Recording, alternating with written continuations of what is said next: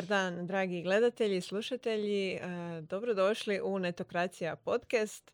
E, danas je s nama jedan veoma zanimljiv gost i obradit ćemo jednu temu koja možda će nekima malo biti pa korak u budućnost e, s obzirom da na hrvatskoj sceni stvarno i nemamo toliko primjera tvrtki koje se bave visokom tehnologijom poput umjetne inteligencije i računalnog vida na razini Visage tehnoložica.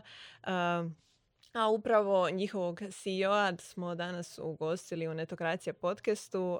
Gordane, e, zdravo i dobrodošao. Gordan je inače stručnjak tehnički za digitalne proizvode, koliko sam upoznata i sa velikim svojim iskustvom u IT-u.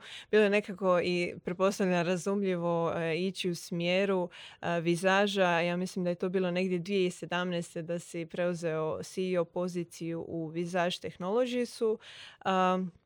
Ali e, da se prvo vratimo zapravo za sve one koji možda i ne prate, e, to je ipak specifičan e, dio IT industrije o kojem malo ljudi koji nisu baš u toj visokoj tehnologiji zna. Visage Technologies se inače bavi primjenom umjetne inteligencije i računalnog vida kroz e, različite industrije e, i svoje proizvode, e, radite i klijentske projekte i slično. U pitanju je švedsko-hrvatska tvrtka koja je 2015. otvorila sjedište u Zagrebu. I zapravo je naš zadatak danas na neki način vas upoznati sa, sa upravo primjenom te visoke tehnologije e, na razini autonomije vozila i prepoznavanja lica, odnosno koje uopće primjene e, postoje danas e, i kako uopće stručnjaci rade na takvim kompleksnim sustavima, koje izazove nalaze, a u ostalom da se i sami nekako upoznamo sa cijelim tim svijetom visoke tehnologije koji nam je možda malo manje poznat nego neki prosječni IT projekti koje inače e, pratimo e, na našoj sceni. A ja ću se sad ovdje samo i svima još uh, obratiti koji pratite netokraciju. Znate da trebate označiti zvonce ako želite primiti notifikacije za naše nove epizode. Isto tako tijekom naše epizode obradit ćemo različite neke teme. Pa ako vam se žuri, imate gust raspored, svakako provjerite u timestampsima uh, specifično što vas zanima. A, naravno moram i zahvaliti studiju i režiji, e, Doris i Antonu i podcast studiju e, koji nas je ugostio u ovom prostoru. I da ne duljim, Gordane, dobrodošao još jednom. E, kao što sam napomenula, bit će tu svakakvih tema, ali manje više se želimo fokusirati na primjene stvari koje vi zapravo radite u vizažu. A između ostalog, Najviše ste se fokusirali, koliko sam shvatila u tom nekom početnom periodu razvoja, na prepoznavanje lica, odnosno na face technologies. Um, što u tom kontekstu, znači imamo vaš proizvod uh, eh, SDK, koji je kao glavna perjanica u tom nekom momentu bio. Um, I to je na neki način, mislim, to je softverska komponenta za praćenje, analizu i prepoznavanje lica um, i nalazi primjenu u brojnim industrijama. Sad, ovako može to biti sve i svašta, pa želim čuti od tebe ono neke detalje, koje su to industrije i što se zapravo uopće može sa prepoznavanjem lica danas. Prije svega dobar dan svima i hvala na odličnom uvodu. Mislim da je to bio jako, sažetak, jako lijep sažetak uh, rada firme. Um, Možda to tako ne, ne, čini se iz prve, ali lice jesu određeno sučelje između unutarnjeg i vanjskog svijeta. Njime, njime izražavamo emocije, bolje razumijemo druge, ona su bitna za neverbalnu komunikaciju i otkrivamo ponešto o sebi, naše godine, e, naš identitet i zbog toga su primjene brojne. U mnogim industrijama, u mnogim uh, nišama, na, na taj način zapravo imamo jedan izazov raditi na horizontalnom proizvodu koji je korišten u toliko primjena, od uh, marketinških kampanja u kojima uh, služi prvenstveno za interakciju, da privuče pozornost, primjerice Coca-Cola, Lufthansa, uh, McDonald's i mnogi brendovi zapravo su koristili ili direktno ili indirektno preko marketinških agencija našu softversku komponentu da bi učinili tu svoju kampanju atraktivnijom i zanimljivijom za ciljenu publiku. Zatim tu je interakcija sa digitalnim avatarima, odnosno sa nekakvim virtualnim agentima, sa robotima.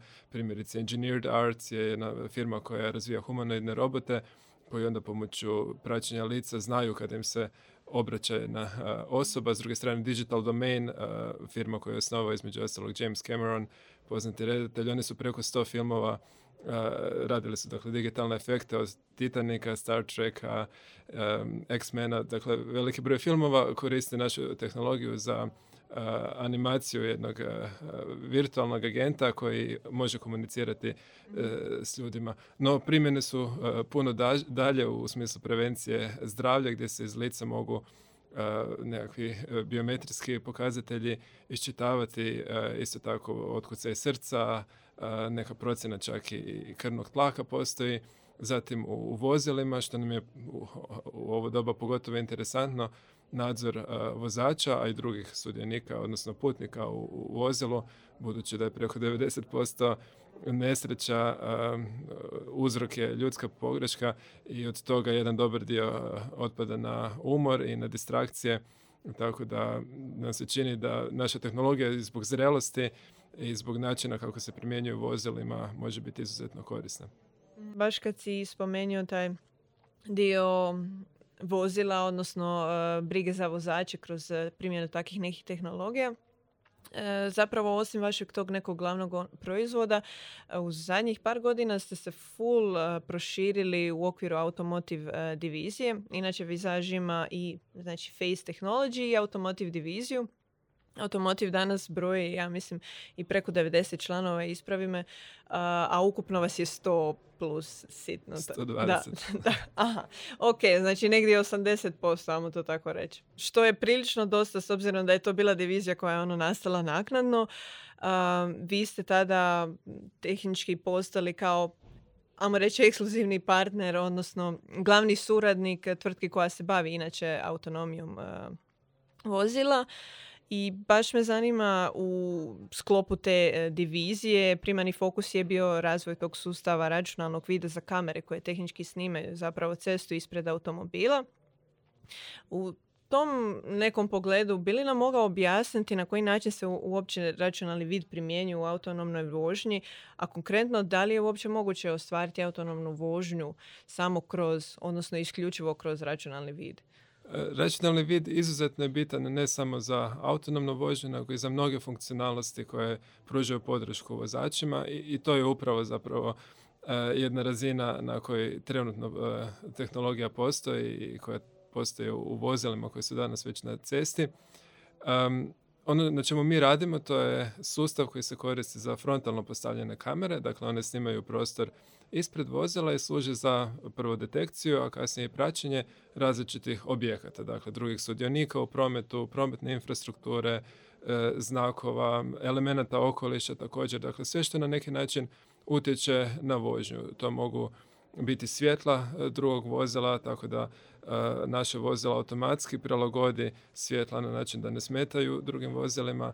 To može biti e, niz funkcionalnosti vezanih uz aktivnu sigurnost. To se zove prva razina autonomije, iako nije u biti riječ o autonomiji, nego je podrška vozačima u smislu da automobil sam koči u slučaju opasnosti, da zadržava traku unutar koje se nalazi Druga razina onda također omogućava istovremeno i upravljanje volanom i upravljanje akceleracijom, odnosno kočenjem, gdje onda dolaze razne dodatne e, primjene u obzir, kao što je recimo vožnja koja je poluautomatizirana po autocesti, dalje uz, e, nadzor e, vozača i uz ruke vozača na, na volanu, dok treća razina je nešto što vrlo skoro stiže, zapravo je E, tehnološki već spremna i ove godine i dolazi e, kroz e, različite modele u komercijalnu upotrebu gdje u određenim uvjetima dakle automobil može sam voziti, ali vozač mora biti prisutan i automobil onda taj autonomni sustav dakle vozača notificira kada vozač treba preuzeti kontrolu. I ono što mi radimo je samo taj jedan dio vezan uz obradu slike iz, iz kamere ta obrada, dakle, osim detekcije, prepoznavanja o kojem se objektu radi, sadrži i njihovo praćenje i procjenu nekakvih parametara u stvarnom svijetu. Jer nama nije samo bitno da, da vidimo pišaka na cesti, nego nam je bitno koliko je on daleko, koliko brzo ide, hoće li uh, ući u putanju vozila. I, I, te procjene su važne ne sad uh, isključivo za uh, one automobile koji imaju samo vizualni dio, Dakle, ako postoje i drugi senzori poput lidara, također nam je bitna procjena udaljenosti jer onda možemo povezati te podatke i izgraditi jedan, jednu trodimenzionalnu sliku okoline mm izvan vozila. U kojoj onda tehnički ne može promaći nešto, uh, bar se nadam da ne može. Um, a spomenuo se sad zapravo već uh, neke razine autonomije vozila koje, koje su danas prihvaćene kao take. Uh, ima ih ukupno pet. Um, doduše četvrtu i petu no to je već neki next level u smislu uh, rijetko rijetke danas tvrtke su došle do autonomije četiri. Uh, ono što je sada tehnički u komercijalnoj primjeni, kako si spomenuo, ono, neki sljedeći korak koji je održiv i izvediv je ta uh, razina tri. Pa prepostavljam uh, da u kontekstu toga bi mi iti mogao objasniti više koja je trenutna razina autonomije moguća generalno u smislu što možemo očekivati na cestama trenutno, možda za pet godina, a kada bi mogli očekivati primjerice potpuno autonomna vozila koji su već na razini 4-5. Eto, da. Jedan ilustrativan, iako ne možda sasvim pouzdan pokazatelj tog stupnja, stupnja razvoja tehnologije je izvještaj Kalifornijskog ministarstva prometa, e, zato što u Kaliforniji se javne ceste mogu koristiti za testiranje autonomnih vozila i kompanije koje dobiju licencu za takvo testiranje na kraju godine moraju prijaviti koliko su kilometara prošli sa pojedinim vozilima i nešto što je osobito interesantno, to je broj takozvanih intervencija vozača. Pritom broje samo na intervencije kada je jasno da će vozilo učiniti neki prometni prekršaj ili da je blizu nesreća. I nevjerojatno je koliko zapravo iz godine u godinu napretka je evidentno kroz takve izvještaje. Dakle, prošle godine je preko 3 milijuna kilometara prevezeno autonomno na javnim cestama i one kompanije koje su neuspješnije imaju desetke tisuće kilometara prevezenih e, sa jednom intervencijom e, vozača, što, što daje jedan dojam da smo relativno blizu e, pune autonomije, ali taj dojam pogrešan, jer zapravo ta jedna kompleksnost prije svega stvarnog svijeta nju je teško modelirati algoritmima računalnog, odnosno strojenog učenja. Postoji jedan problem koji se često zove problem dugog repa, u smislu da se pojavljuje mnogo situacija koje se jako rijetko događaju, ali, su, ali ih toliko puno ima da ih je teško pokriti, imaju značajan uh, utjecaj. Tako da čak i uh, recimo to tako, jedna intervencija... Sorry što te prekidam, čini ih ima tako malo da je tehnički teško učiti iz njih, amo to tako reći, u smislu um, raditi neke modele koji bi mogli jel, nas dovesti do nečega boljeg. Upravo tako. A, teško je zato što strojno učenje ima jedan drugačiji pristup nego mi ljudi. Dakle, mi kad krenemo u autoškolu, mi imamo već intuicija u zakonima fizike, znamo što je cesta, što je vozilo, dakle, imamo nekakvo subjektivno iskustvo, imamo civilizacijsko iskustvo, na neki način dolazimo spremni i onda učimo samo taj jedan inkrement koji je potreban. Dok s druge strane, algoritam strojnog učenja ne zna ništa uči jedino iz velike količine podataka.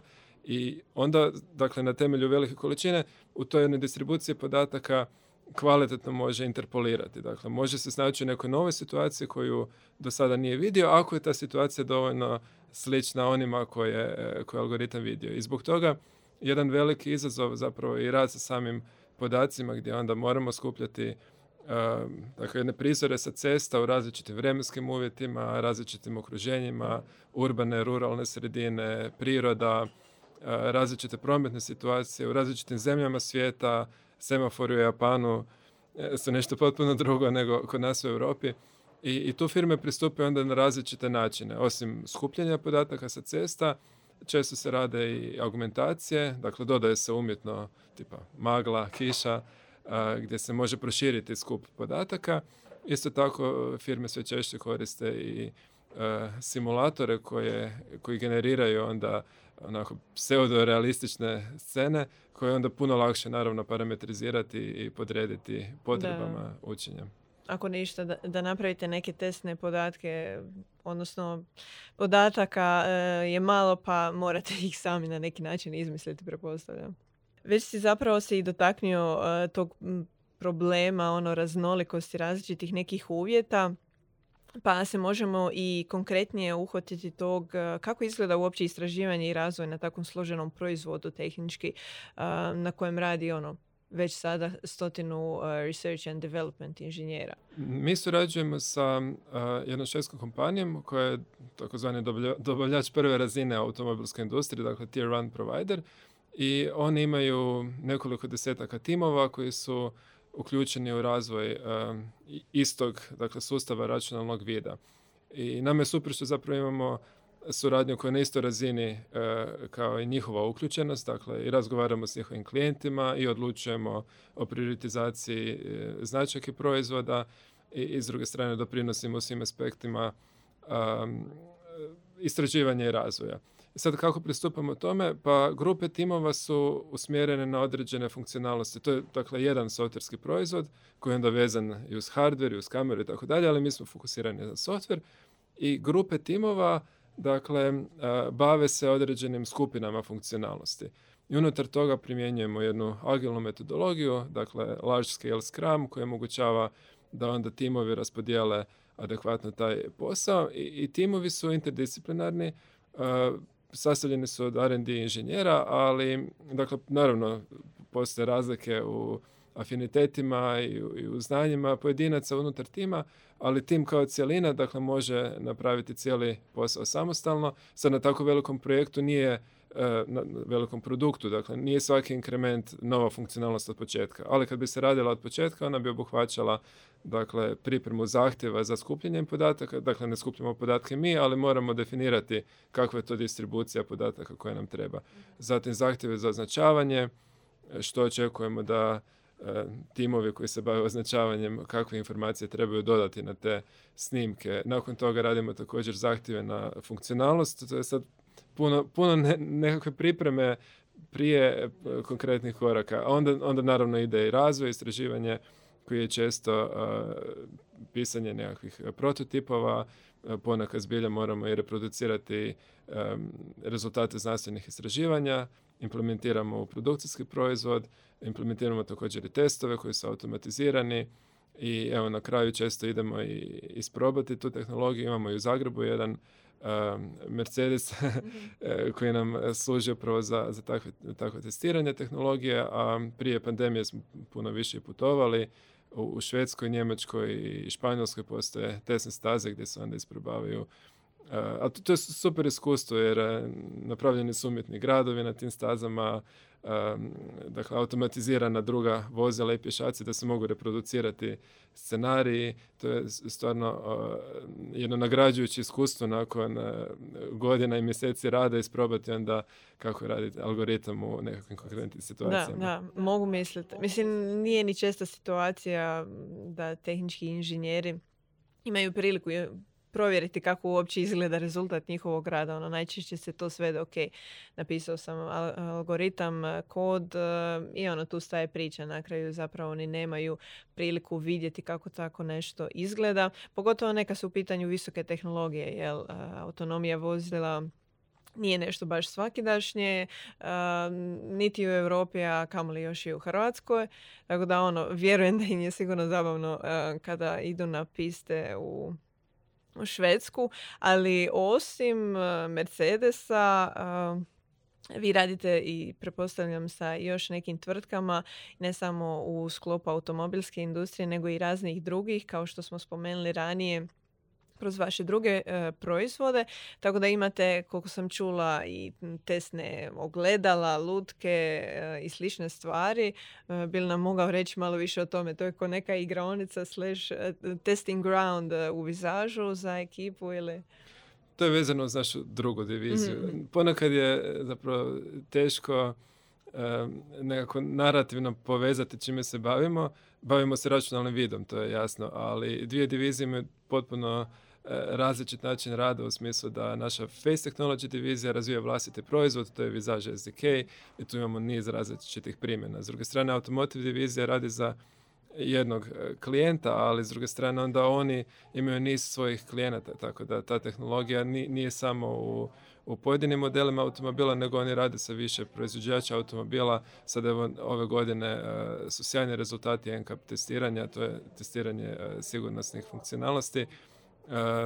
Bili za, za Polestar, tu, to je potpuno električni auto Volvo S90, V90, Mercedes C klase ove godine izašao prošle godine G klasa, tako da zbilja smo ponosni što na taj način utječemo na tehnologiju, iako taj proizvod nije, nije naš. Ali u Face Technology diviziji imamo naš proizvod i, i tu se zapravo cijelo vrijeme borimo oko prioritiziranja različitih primjena. Evo, kao što ste spomenula, tu su pametna zrcala, prilagodbe tehnologije da radi primjerice na lutkama, tako da naš ured stvarno izgleda šareno u tom smislu. Odlično. Ako ništa, sigurno sam da nije dosadno. A mislim, research and development, kad je dosadno, pretpostavljam. I sam si doktor znanosti, pa to je neki ono personal trait koji vjerujem da svi vi imate. Jednostavno je uživancija rad na nečemu tako ono kompleksnom i izazovnom. Ali evo, kako smo se već i uhvatili ovog dijela vaše druge divizije, E, tehnički ona omogućava različite primjene kao što se spomenuo. Danas već imamo tehnologiju u okviru toga koja nam omogućava da samo u par sekundi virtualno isprobamo gotovo sve od šminke, odjeće i slično, ali kako se spomenuo i na početku i da preveniramo neke zdravstvene probleme te da omogućimo, na primjer, interakciju s digitalnim asistentima zašto onda takve primjene, kad vidimo već njihove benefite i kad su se napravili ti neki prvi pomaci, zašto ih nema više? Koje su tu tehnološke i, i druge možda financijske poteškoće koje ono zapravo koče taj razvoj da ide naprijed?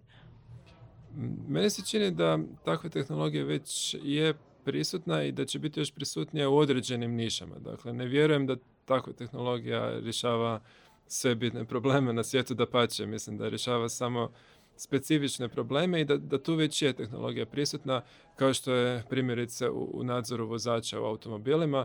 Dakle, već e, sljedeće godine svi novi modeli automobila u Europi e, morat će imati sustav za aktivni nadzor vozača. Dakle, do sad vezano uz niže razine autonomije postoje nekakav pasivni način u smislu e, okretanja volana gdje, ili nadzora ceste gdje se moglo onda naslutiti da, da vozač ne prati recimo svoju traku. Ali od, od... E, oprosti, kako se to u smislu vi tada pratite gdje on gleda ili... Da, što se tiče distrakcije je, pitanje smjera pogleda, dakle nekakav vektor koji da, izlazi iz očiju na temelju geometrijskog modela prostora ali isto tako gledamo i umor vozača. Odnosno mi radimo tehnologiju koja to omogućava. Mi pratimo točke oko očiju, a onda druge firme koriste te informacije kako bi detektirale radili se o, umoru, pospanosti e, koji je jedan veliki rizik na cestama. Kako uopće definirati umor tehnički?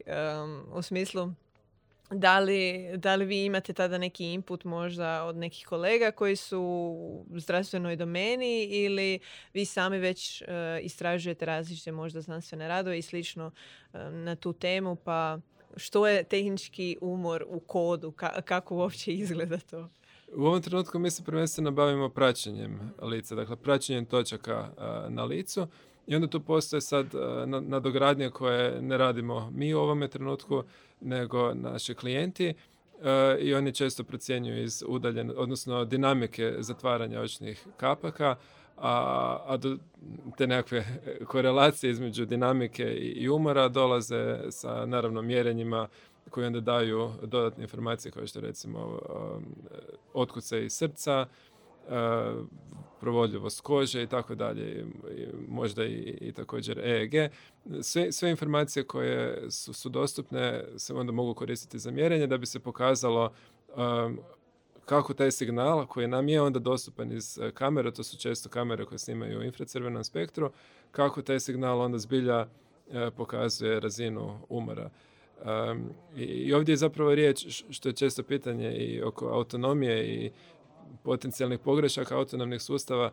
Dakle, nije poanta da takva tehnologija bude e, savršena jer samim tim što postoji, što, što nekada može spasiti život je već po meni nekako velika stvar i onda s vremenom će se tehnologija poboljšavati. S druge strane, primjena u automobilima je osjetljiva i sigurnost je nešto što je bitno i čemu obraćamo dosta pažnje. Baš mi je drago zapravo što si spomenuo i tu činjenicu da ono, već imamo te neke osnove koje dokazuju da nam stvarno tehnologija može puno pomoći da se eliminira ta neka ljudska greška u svemu tome jer često se u slušanju o različitim ne znam, evo, Googleovim pothvatima u takvom slučaju uh, sa Vejmom i sličnima ignorira zapravo činjenice dok smo već dogurali i najčešće se gleda na to sve ono pomalo isto kao problemi generalno oko komuniciranja umjetne inteligencije široj javnosti ono ajme roboti će nas preuzet uh, general.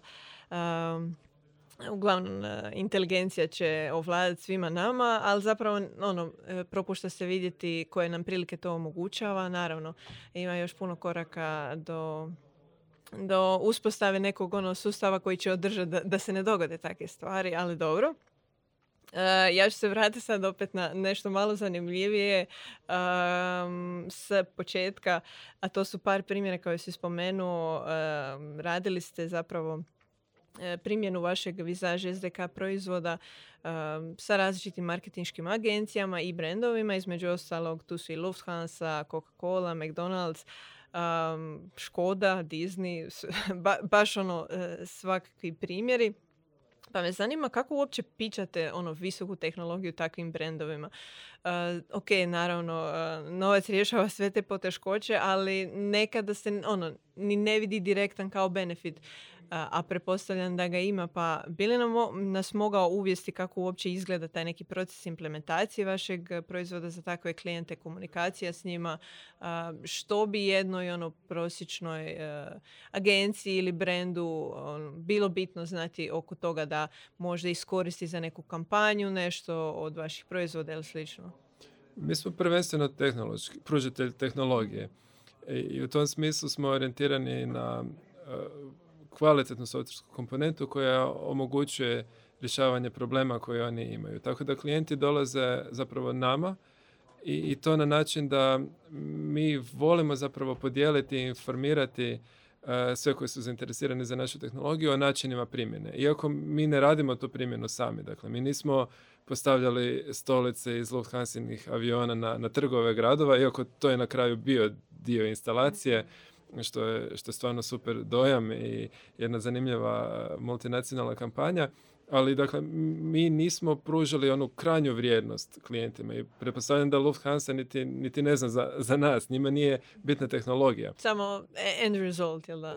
E, tako je, ali s druge strane, e, da mi ne otvaramo te perspektive, ne, ne dijelimo e, ideje i s druge strane case study od prošlih klijenata, vjerojatno bi bilo teže doći do takvih uh, projekata. Da, I ono kako onda pristupamo, naravno u nekim nišama nije to slučaj, u nekim nišama ipak idemo korak bliže klijentima, proučavamo tržište, slušamo signale, želimo i, i kroz način kako komuniciramo s klijentima, pružiti im jednu višu razinu vrijednosti. Evo, to je dakle u zadnje vrijeme beauty industrija, što se tiče virtualnog isprobavanja šminke, gdje ne možemo samo tehnologiju za praćenje točaka na licu e, pružiti klijentima. I s druge strane, automobilska industrija gdje su klijenti vrlo e, specifični, prodajni ciklus jako dugi, jednostavno se moramo prilagoditi. Ali s druge strane, za nekakvu marketinšku kampanju, mi nismo marketinški stručnjaci, nismo agencija, ali s druge strane onda agencije onda dolaze k nama, tehnologija radi odlično. Još jedan primjer, Moment Factory, uh, agencija koja je u Japanu u jednom dvorcu napravila, to je više umjetnička zapravo instalacija, gdje su trebali tehnologiju koja prati lica kako bi se dodale grafičke augmentacije i animacije oko lica. u uvjetima koji su relativno mračni, gdje je puno ljudi u različitim položajima glave i odabrali su našu tehnologiju zato što je ona relativno robustna i adekvatna za takvu primjenu. I to, to je jedan primjer dakle, kako pristupamo. sad postoje dvije, dva tipa klijenata. Jedan tip je, to su klijenti koji licenciraju našu tehnologiju i onda sami razviju rješenje oko nje. A, a drugi tip klijenata su oni koji traže gotovo rješenje.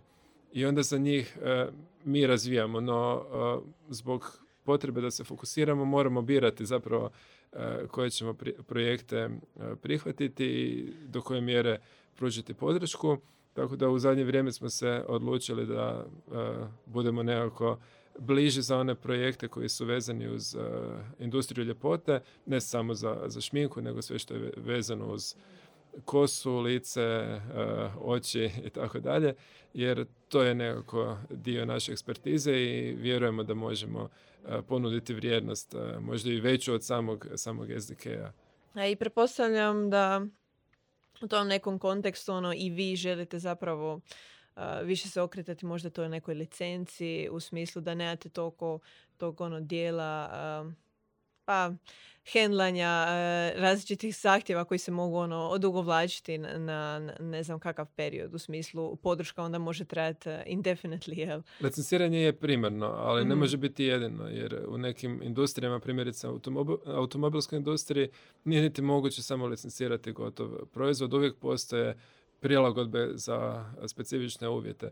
S druge strane, u industriji koja zahtijeva krajnji proizvod, krajnju vrijednost, opet je potrebno isporučiti projekt. I upravo kroz te projekte, kroz prilagodbe, mi imamo najbolji dotice s tržištem i nekako najkvalitetnije signale dobivamo kroz to, znamo kako dalje usmjeravati. Mhm. Jer kad bismo samo radili na, na proizvodu bez doticaja sa njegovom primjenom, teško bismo s nekakvim market researchom došli do, do kvalitetnijeg uvida u potrebe tržišta. Vjerujem, da.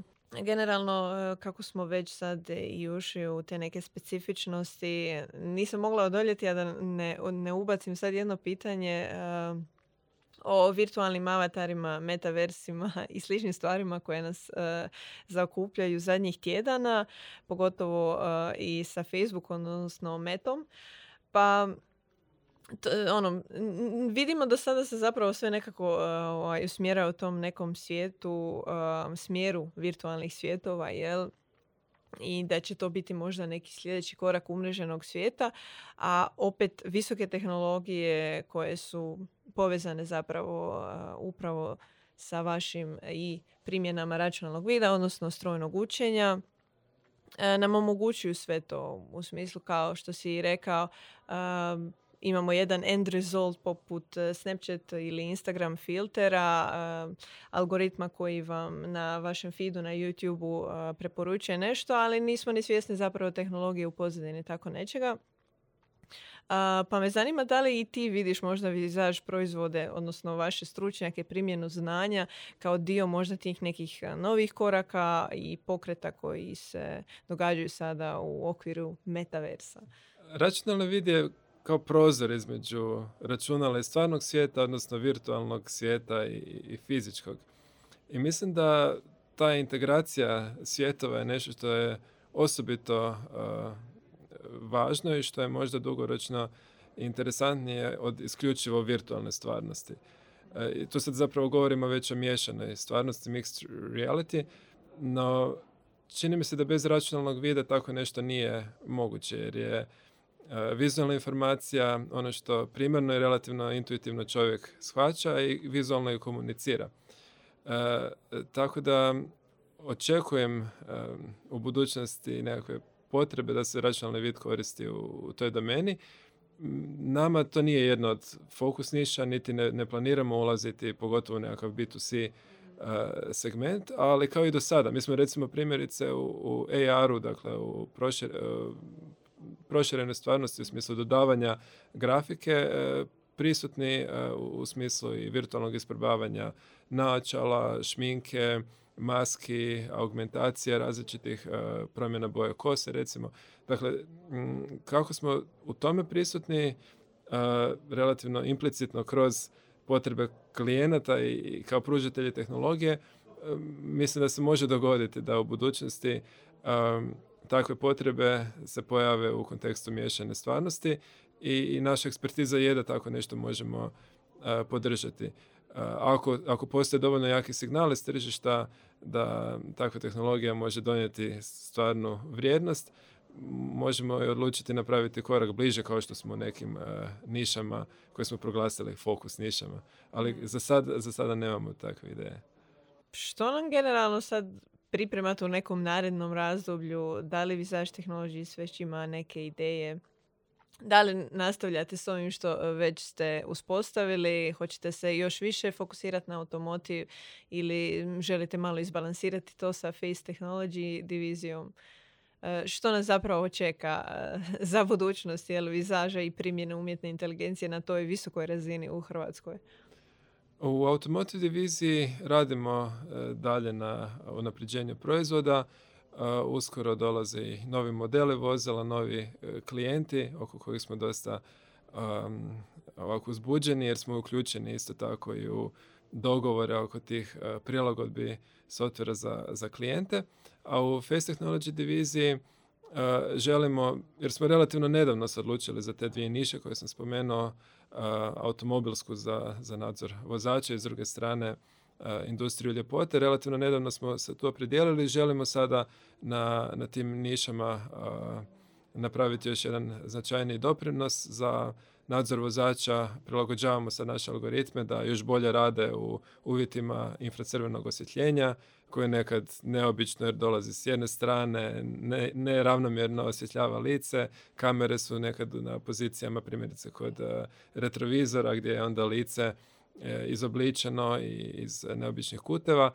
Dakle, već smo napravili određene korake da se naši algoritmi još dodatno optimiraju za takve slučajeve korištenja, ali preostaje nam tu još jedan put da, da kroz to prođemo. Voljeli bismo vidjeti našu tehnologiju u, u flotama vozila. Za sad imamo već nekoliko klijenata, ali to je uglavnom na razini uh, proof of concepta i, i nekakvog testiranja a s druge strane što se tiče beauty industrije, tu želimo biti baš pružatelj potpune usluge, e, omogućiti našim klijentima da dobiju inovativne i vrlo kvalitetne rješenja e, kakva je na tržištu teško dobiti u, smislu da su prilagođena klijentima. Mislim za sve to definitivno e, je potrebno ogromno znanje i iskustvo vaših R&D inženjera, pretpostavljam zapravo da i većina eh, ljudi kod vas, vaših članova su u R&D-u, u smislu na neki način su uh, ta vrsta inženjera. Kako si sam bio spomenuo u jednom intervju, za razliku od laboratorijskih vježbi iz strojnog učenja gdje dobijete spremne podatke s kojima trebate istrenirati i validirati klasifikator, i Zaš Technology u razvoju produkcijskog proizvoda pristupa puno šire. I to je sad ono neki segment uh, u kontekstu zapošljavanja koji vam donekle ide u prilog, ali vam malo i otežava stvari, prepostavljam uh, u smislu uh, riječi o kompleksnim sustavima uh, i vi zapravo provodite cijeli taj razvoj od početka do kraja. Kao što si bio naveo, to ide i od ono, samog um, pristupa kako ćete zahtjeve riješiti, označavanje podataka do ono konačnog e, rezultata i testiranja. A nisu baš ni svi inženjeri spremni na takve izazove, pa me zanima da li vam je ta raznolikost posla ono što zapravo privlači možda neke naše najizvrsnije talente u Hrvatskoj, koliko ih uopće ima. Mislim, mala smo država, pa ne znam ni, ni da li vam već e, ovaj, se stvorila potreba da možda i gledate izvana nešto. Pa možemo se zapravo i sad već uh, osvrnuti na to koji stručnjaci vama tehnički sada najviše trebaju um, i koliko je njima sve to zanimljivo ili izazovno. E, timovi u automobilskoj diviziji su interdisciplinarni i nekako s obzirom na veličinu divizije ima prostora za različite afinitete. Ono što zapravo je nama izazov je e, iskomunicirati. Nama je jako bitno da e, su očekivanja usklađena kandidata koji su zainteresirani za posao kod nas i toga što će zbilja onda raditi. I s godinama smo zapravo usavršili tu komunikaciju jer želimo biti potpuno transparentni i e, dati taj pregled posla kako bi kandidati znali i odgovarali im to ili ne. zbog toga što je divizija sad već zrela i ne samo u smislu veličine, nego i znanja koje smo izgenerirali ovdje u, Zagrebu. lakše nam je dakle, onboardati nove članove tima. zapošljavamo dosta mladih članova koji su tek završili fakultete. I mislim da je fakultet, iako naravno laboratorijske vježbe izgledaju drugačije, kvalitetno spreme za, za ovakav tip posla. S druge strane, zapošljavamo također iskusnije članove tima koje je naravno nešto teže naći. Ja sam sretan što e, se događa, evo gotovo učestalo, da nakon što završe e, doktorat, e, nekad se dogodi da se kandidati onda prijave, žele se vratiti u Hrvatsku, recimo da su na nekom stranom sveučilištu doktorirali i onda se odlučuju za, e, za našu firmu upravo zbog toga što nalaze taj jedan balans. I naravno, to nije R&D u smislu da, da će svaki dan čitati članke i, i raditi nekakav znanstveni doprinos, ali povremeno se pojavi, naravno ovisi o tipu projekta, ali pojavi se ta nekakva potreba za proširivanje znanja, za prihvaćanjem onoga što je state of the art u, u znanosti i, taj jedan balans je interesantan na kandidatima. Tako da nismo previše ograničeni, ali s druge strane volimo jasno naznačiti da taj posao obuhvaća i software engineering i, i taj jedan dio koji je vezan uz istraživanje, jedan dio koji je vezan uz koordinaciju s ljudima, s timovima. To ne znači da svaki član tima mora sve to moći savršeno raditi, jer zato tim postoji kao cjelina koja radi zajedno. Da, svi na neki način doprinose u, u nekim aspektima manje ili više. A, odlično, ja bi sada i zaključila s nekim ovako pitanjem kao na razgovoru za posao gdje se vidiš za 5 do 10 godina, ali u kontekstu umjetne inteligencije kako smo već i rekli, ovo što vi trenutno radite ono, u Hrvatskoj je na razini nečega o čemu ljudi stvarno ovaj, malo imaju priliku čuti sve se to doima kao neka ono budućnost koja se događa negdje u inozemstvu. Ono, te priče su nam možda u Hrvatskoj malo manje ovaj, vidljive. E, što bi budućnost generalno bila za vas koji se s takvim tehnologijama direktno bavite? Ono, očito to sve je ono, high tech za nas uh, druge, ali vi koji ste u R&D-u generalno i koji živite to sve, kako gledate na komercijalnu primjenu AI tehnologija u nekih 5, 10, 20 godina? Mislim da na to pitanje nije jednako odgovoriti kao što je to bilo prije, prije nekih pet godina kad je odgovor na pitanje sadržavao konkretne neke niše ili, ili tehnologije ili trendove. Danas je već e, umjetna inteligencija prisutna e, svugdje. I ja bih rekao da ono što budućnost prilično izvjesno e, donosi je osnaživanje tog položaja umjetne inteligencije na, na dva načina, zapravo zbog dva razloga. Prvi je taj što umjetna inteligencija otvara perspektive i, i načine dolaska do nekih rješenja koje su drugčije od konvencionalnih. I zato mislim da primjerice u medicini i farmaciji može doći do, do značajnih napredaka samo zato što više ne koristimo isključivo uh, metode kakve su postojale stotine godina, nego zapravo u kombinaciji velike računalne snage sa tim jednim drugačijim pristupom uh, baziranim na strojnom učenju možemo doći do novih ideja, novih spoznaja gdje se onda transformiraju E, i, i fondovi znanja, a i rezultati koji iz toga proizlaze ako gledamo taj komercijalni kontekst. A, a druga jedna karakteristika je ta tendencija da idemo prema općoj uh, umjetnoj inteligenciji. Naravno, daleko smo uh, od toga, no s druge strane, svakim danom se pojavljuju znanstveni radovi koji inovativno doprinose tom nekakvom putu i taj put zapravo omogućava da podižemo razinu automatizacije. Jer automatizacija postoji od industrijske revolucije, dakle nije pitanje same automatizacije tipa fizičkih poslova, ali danas je umjetna inteligencija u domeni kognicije, u domeni kreacije i, mislim da u, tom smislu autonomna vožnja, također komunikacija, generativni algoritmi koji stvaraju sadržaj, da, da će oni se sve više integrirati u različite industrije i različite primjene, a da, da ćemo ih mi relativno lako prihvaćati. Kao što sad već delegiramo brojne odluke sustavima, algoritmima, vjerujemo,